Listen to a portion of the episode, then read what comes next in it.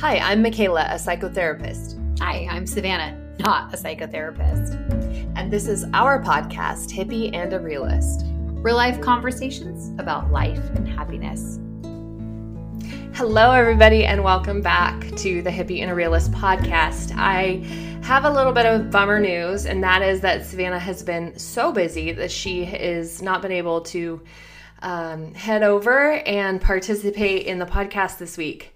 So I am flying solo and a little bit nervous because I seem to do better conversationally when there's somebody else to kind of bounce ideas and things like that off of. But in this week's podcast, we're talking about happiness. And I actually feel like this is something that I can kind of kind of chat at alone because um, I'm just so intimately involved in this concept in my life. And I wrote a book called Be You, Find Happy. And that's kind of um, how the podcast came to be, as well as workshops and different things like that.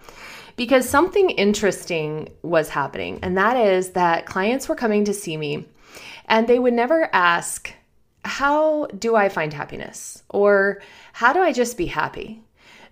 They would say, how do I get rid of my anger? Or how do I get rid of my anxiety? Or how do I not feel sad or depressed?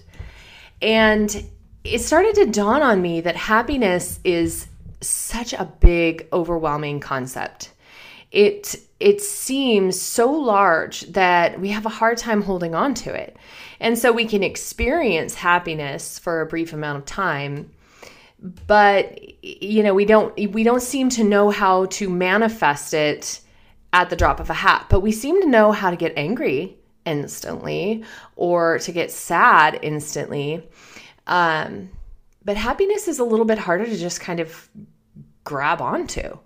And so i pulled instagram and i asked is happiness extrinsic or is happiness intrinsic and what's interesting to me is I thought for sure everybody would say, oh, it's intrinsic. But actually, people also felt that it's extrinsic. And so I think this is the root of happiness. This is where happiness starts. It's, and I've said it before, but it's that hot coffee in the morning that you absolutely love. And, you know, you go to get it and the first sip burns your mouth. And now you're not happy. The coffee didn't make you happy. The coffee pissed you off and you're upset.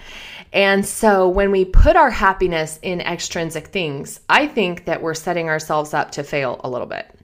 I feel like um, things that we attribute to our happiness can can be considered things that will lead us to happiness. Like, for example, if I know that hanging out with a certain someone makes me happy, well, then in general, I could say that would bring me more happiness to hang out with that individual. But what if that individual doesn't show up or they bail on you and then you feel kind of heartbroken or crushed?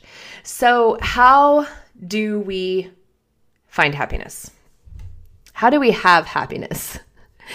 And it's funny because, you know, I I have to reference this movie. Um, there's this scene in The Princess Bride, which is a timeless classic, and I may be aging myself, but this particular scene in this movie, he Westley says um, at the time he's the dread pirate Roberts, and he says to uh, the princess, he says, um, "Get used to disappointment."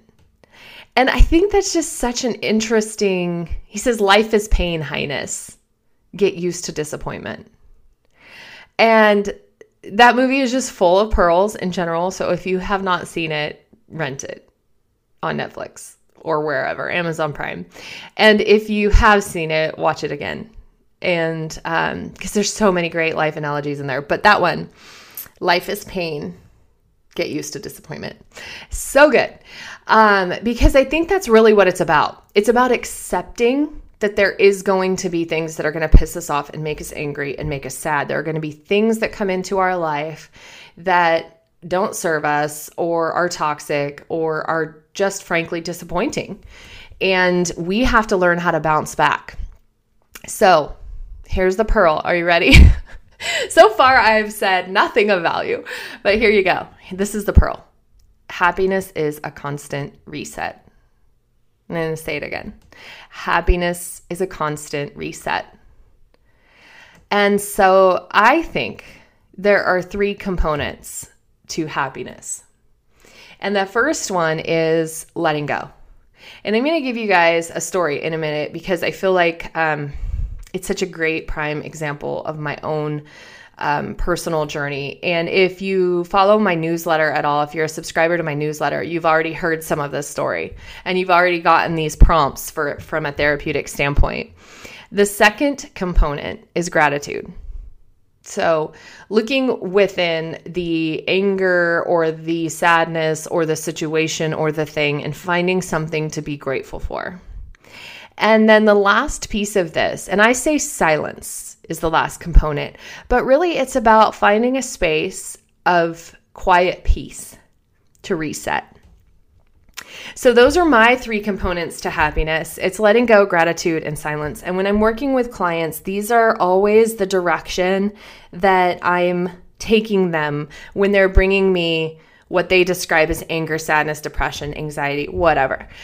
If they came to me and said, I want to be happy all of the time, I would say, uh, then you better fire me as your therapist because I do not have this figured out. I really don't. I wish I did. I wish I had this magic key to walk around all the time happy. I wish I could be that person who never let anything get to me. But kind of going back to Dread Pirate Roberts, I don't think that exists. And maybe it does for some, you know, monks living in the Himalayas or something. Um, and certainly, if you are someone listening to this podcast that never has gotten upset and has never experienced a letdown or anger or sadness, please, by all means, comment, comment, comment, and give us the secret because we do want to know it. But for the sake of this podcast, I'm going to talk about the constant reset. So, the story. Let me take a little pause. I think we'll do a little here. So, I can get a sip of water and um, get mentally ready to share this story with you. And I live in a small town, so I'm going to have to figure out how to share this story without being um well, let me tell you this. In the past, I had a blog years and years and years ago before bloggers were like bloggers. And I, I, know I say this a lot, but I do honestly feel like I was doing a lot of this stuff before this stuff was cool. I never did it well enough. And so I didn't make it to the level that the rest of them did or something, or I did it too soon and missed the window. Which maybe I won't miss the window on the podcasting front, but um, I probably already have. So I used to blog, I used to be a blogger. And um, back then, I would blog about real life experiences and, you know, kind of I was just, I'm not going to say it was word vomity because I really felt like there was a therapeutic component for myself. And um, it wasn't exactly an online journal, but it kind of was. And as a matter of fact, that is how my first book, Teetering on Disaster, came to be. It was, it really was an online journal. Um, and then I started kind of migrating towards just human things like taking i would take a what was a facebook post and i would elaborate on it and then it would run. It would get wings and people would be like yeah i totally agree. Or people would be like no that's so wrong. And often when i was telling these stories my life experiences or my stories on my blog i would really upset somebody that i knew um, you know somebody who'd been involved in the story in some way or um, i remember one one time i blogged about my kind of spiritual beliefs and it really upset my mom. Um, you know she was she and i kind of have different ideas on that and and she maybe didn't realize how different our ideas were until then and she was really upset. She was like why would you put that on the internet? Like you know? And and even now with my instagram um my captions i'm a wordsmither i'm a i'm a elaborate reader an elaborate writer i i live in pictures in my mind and stories are how i communicate and um, I'm never short on a story or words. And if you know me personally, you know this. You know that if you run into me, I am never going to be the one who's like one wording you back. I'm I'm totally going to engage in a conversation and probably share a story. Um, And so even with my Instagram, you know, my husband sometimes will be like, I really wish you hadn't put that on the internet. I really wish you hadn't shared that for everybody. That was just for us. Or, um, you know, he he's not really one to care what other people think. Um, but I think that he's one to protect what he perceives as private. So I often um, live in this world of trying to be my authentic self which is expressive and a storyteller and all of that. And then also trying to, you know, appease the people in my life who maybe don't want to be drug into my style. And um, it's interesting because I was going to take a break and now I just spent three minutes ranting, but um, that's the you piece of you find happy is how do you be your authentic self and live your true intention because you only get one life and still fit in with the relationships that you have and the rest of the people. And honestly, I think when our happiness is threatened the most, it's because we are not aligning with our true selves or we've ticked off somebody we love. And usually we've ticked off somebody we love trying to be ourselves. So, I mean, as simply as, you know, uh, maybe I want to leave my underwear on the floor and the other person doesn't like that kind of a thing. That is not the case in my home. I am ridiculously anal. Um, I, you could walk into my house any time of the day or night, and there is not even a dish in the sink because I am crazy. Um, thanks, mom. I really do appreciate it though. Um, I like having a clean space and that is also something that's in the Be You find happy book. It's about how important our physical space is to our mental health and our happiness. If our space is cluttered our mind is cluttered they are directly related. So um but yeah so to take a little break for a second and figure out how to tell this story that's the direction i'm going. And then we'll circle back on the three components the constant reset and of course the Be You part of Be You find happy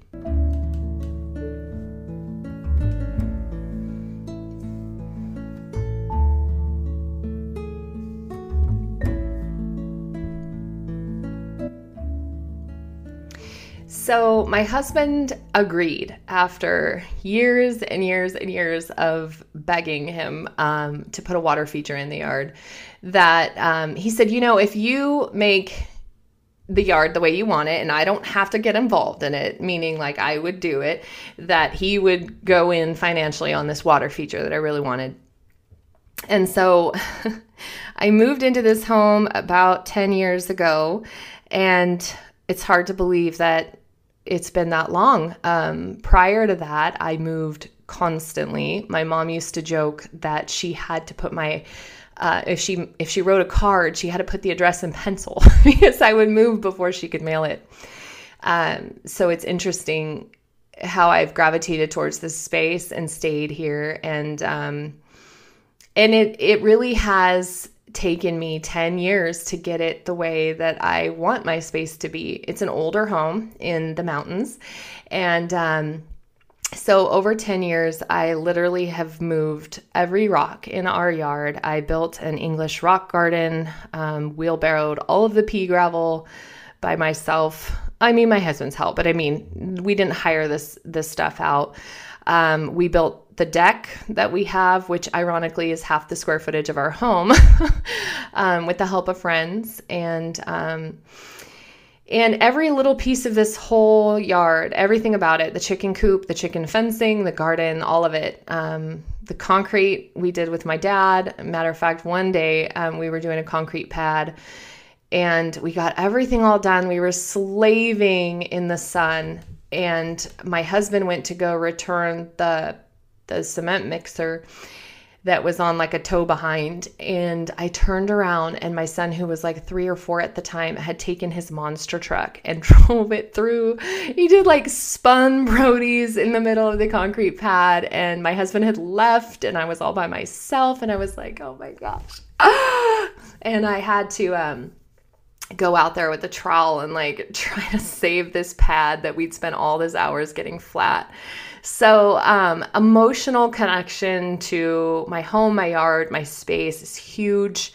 Um, I spend this is my safe place. This is my reset place. It's um you know, it's my home and if I'm if I'm the lion, this is my den. And so I've spent um, so many backbreaking hours and and um, loving hours, you know, invested in this space.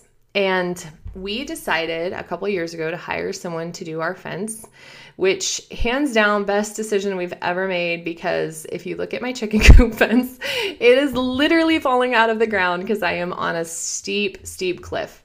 And so it's really hard to fence a property like this. Um, and we hired the fencer and um, as it would turn out this is rural right? So our property backs up to somebody else's property. It's 20 acres. And on all the other sides there's minimum five acres. So you know it's it's like yeah we kind of think the fence goes here and in fairness, when the fence was complete, I'm like, ooh, it is definitely more on his property than our property, at least where we think the property goes. But if you go and you look at the county, it like has the line right through the roof. So nobody really knew. Um, but we we kind of knew it wasn't exactly where it probably should be based upon where kind of an older fence had been years prior. And so of course he came down and he was like, "Hey, your fence is on my land," blah blah blah. And we're like, really sorry, you know, let's go ahead and um, get it moved. And he's like, well, I want to know exactly where my land is, and I'm going to hire a surveyor, and blah, blah, blah. And we're like, okay, you don't need to go, you know, do that expense. We will happily move this fence for you. And um, he didn't want to take that route. So we're like, all right, well, we'll leave the fence where it is. And then when we know where the property line is, we'll move it. So fast forward to about a year ago. We so this was like two and a half two and a half years ago, two years ago. Well, about a year ago, a little less, almost no, it was exactly a year because it was February. Um, actually, it snowed after it was done. We found a, wa- a guy who would build the water feature that I'd wanted. And I got a couple quotes, and this guy, you know, his work was just absolutely beautiful. And so he came out and I said, hey, you know, the neighbor wants the fence moved, and this is where the old fence was, and nobody knows exactly where the property line is, but let's err on the side of caution and put the water feature way over here. And he did, and he built this beautiful water feature. And for a year, um, I have completely enjoyed this space. I put a mindfulness bench, I've spent hours sitting on this bench looking at the water, reflecting on the water, watching the chickens, watching the ducks, watching the dog, watching my son play in the yard. And um, at night in the summer, I've laid on the bench and just stargazed. I'm huge huge hippie into astrology and all things universe. And um, I should talk about that on another podcast because I absolutely love astrology. Absolutely love just the stars and all of it. Matter of fact, when I'm camping, I have this really cool map that glows in the dark and it shows you all of the different constellations and um, you know tells you a little bit about them. So this space for me is just so precious and so you know, I earned it. I really feel like I earned this space 10 years of putting so much energy and love into this yard. And um, and this wasn't this water feature wasn't something that we could have tackled you know something that we had to hire out. So we saved and we did it and it's beautiful. Um, and so the other day the um, about maybe three weeks ago two weeks ago the um, the boundary markers finally got completed and they were pretty much exactly where we thought the fence went so no surprise there um, and fortunately, the guy who put in the fence originally had known about this. My my husband happens to coach his son in baseball, and um, so he's you know through the course of the two years we've stayed in contact, and he kind of knew that this this fence line was going to have to move, and he came out. So the property markers went in on a Thursday. He came out on a Monday and moved the fence by Thursday. So, literally within days, we'd taken care of this for the neighbor. And I was, we had all these rains and all this snow, and I was out there um, just kind of cleaning up this just mud. Um, where we live is clay, it's like red clay.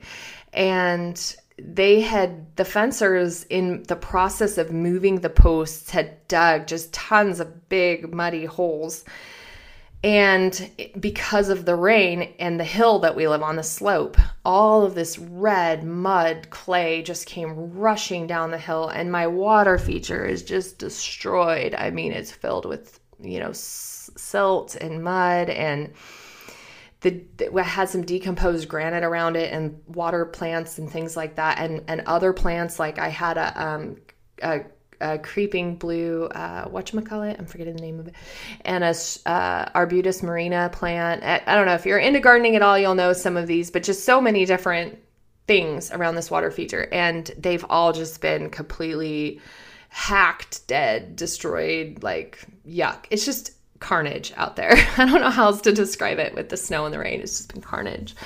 And um, so I'm out there and I'm cleaning everything up, and the storm had knocked over this gazing ball. It's a glass, like real sturdy. I'm talking sturdy glass gazing ball with all of these little like mosaic tile type things on it. And I, like an idiot, I always wear gloves in the yard. Always. I mean, especially if I'm like digging in the mud. I don't know if I were to really trip out and get all weird and hippie, I would say I was probably trying to root and ground myself or something because I and I grabbed this gazing ball and I'm and it's dark and cloudy and freaking cold and I'm so angry. I am so so angry. And I put this gazing ball down on this stand and I shove it like I'm trying to shove it into the ground so that the the pole the post that it sits on will like dig into the ground and then put the gazing ball on top and I'm I'm palming the gazing ball and I'm pushing down and literally I wasn't even pushing that hard. This thing shattered into a billion pieces. My energy was so dark, like so yucky, so toxic, just vile blah coming out. And I look up and the neighbor is standing on the other side of the fence right behind as and I'm covered in mud and he puts his hands on his hips and he says, "What you to do about your little pond?" And literally, I am not kidding, guys. The water feature, the plastic top that the waterfall starts in, is one and a half inches on his property. He owns 20 acres of land. His home if I were to walk to his house, his front door is a mile away. So you can imagine. oh my God, my anger was like, I literally was so effing mad. so mad. I've been nothing but respectful and kind and, you know, small town. He's been running around for two years telling people the fence goes through his property line goes through our house and he's going to own our house, like all these people at the school and whatever. And I've not said a damn thing. And I looked up at him and all I could hear was what my husband had said to me days before quit letting him steal your happiness. And he was so right. He stood there. He wanted a fight so bad. And I looked at him and I said, You know, I've never cared about where this fence was going to go. And I said, As a matter of fact, I think this new fence looks so much better because now it goes all the way to the garage and it's so gorgeous. And I'm so grateful that he was able, the fencer was able to come out and get it done so quickly. And you know the best part? I bought these climbing roses that you can only plant in the winter, and I am going to plant them and they're going to climb all over this fence. And it's so much better. It's going to be, it's going to make this beautiful little privacy screen by my water feature. And I said, and as for that, the waterfall, the guy already knows, and he's going to come out and he's going to move it. And he did not know what to do. He was expecting me to just fight him back over that one inch, and I didn't. I didn't. I didn't give it to him. I didn't engage. And so, without having a fight, he left. And all of a sudden, I look down, and my hand is literally gushing blood. I was so angry. My hands were so cold from the mud that I did not even know I had literally punctured six wounds in my hand when I had pushed on the gazing ball. And all of a sudden, I'm looking at this blood just pouring out through the mud in my hands, and the sun comes out and it's almost blinding. You know the sun I'm talking about when it's like a super dark gray cloudy day. It's like how the term the silver lining came to be. You look up and you literally see the silver lining like just glaring through the clouds from the sun. And then the sun went away. And I was like this is this is it. This is it. It's a constant reset Happiness is a constant reset. There is always going to be something or someone who is trying to rip it from you, who is trying to steal it from you, who wants to take your happiness, who wants to feel your happiness for a moment. Um, and it's it's not about living a life that's always happy. It's about living a life that is full of gratitude and the ability to let go and peace. So the three components letting go, gratitude, and silence or peace. That's it. That's the secret in my mind is not trying to live constantly happy in like a Disney movie or something. It's it's about taking all of those things that come up, all of those m- micro moments maybe not so micro moments and finding the happiness in them. And for me with the water feature, you know, honestly, I just saw this part of him that seemed so dark and so miserable. And it made me think, like, I don't have to walk in his shoes. I don't know what his what his issue is that is making him so grumpy but i know that i'm grateful that i have this space and that i i have a greater understanding of not holding on to this kind of stuff and sometimes i'll be honest i suck at it sometimes I get so angry and I get so mad. I mean, I freaking shattered a gazing ball for heaven's sakes. So it's not like I I don't have the capacity to be a bitch or to be angry or to get mad or to lose my cool because I definitely do. But I think what I've been working on is how to dig a little deeper and let go a little quicker and find some gratitude and get to peace, that constant reset a little bit quicker the other thing I think is important is speaking your truth with grace. So I think when we hold stuff in that's important for us to say, it builds up in a way that's just really yucky. And I think that kind of ties into the being you piece. I don't have all the answers for how to be your authentic self. Um, I still struggle with that myself. But I do think that spending a little time connecting with yourself and, you know, if something's triggering you or something's making you upset, thinking about do I need this in my life? Do I want this in my life? And who do I want to be? And I think that's something that kids do so well. They just live in the moment and they're not worried about trying to impress anyone. They're just being themselves. And I think that's a beautiful gift that we lose as we get older. Um, you know, wearing neon green with whatever orange or something. And it not to say that that's not a great color combo but you know like they don't care. They don't they don't think about it. They just think that shirt is really cool and they want to wear it. And we put so much weight in what others think and so much weight in um, what we think people want us to be and who they want us to be. And I just don't see how we can ever truly be happy when we're working so hard to make someone else happy.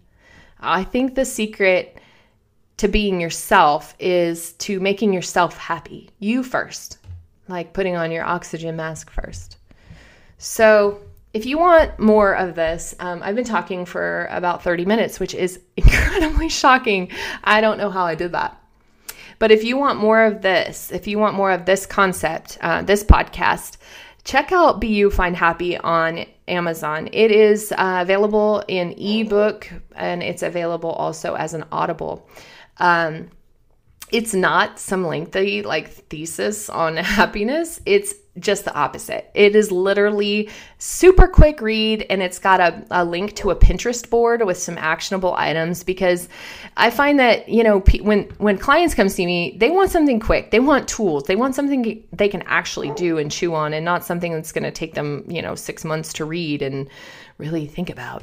So check out Be You Find Happy on Amazon. Quick read. I think it's $3.99 and um and let me know what you think of this podcast and uh, and go easy because I'm by myself. Oh, what else? What else? What else? What else? Hmm. I think that's it. Life is pain, Highness. Thanks for listening. I really appreciate all of you.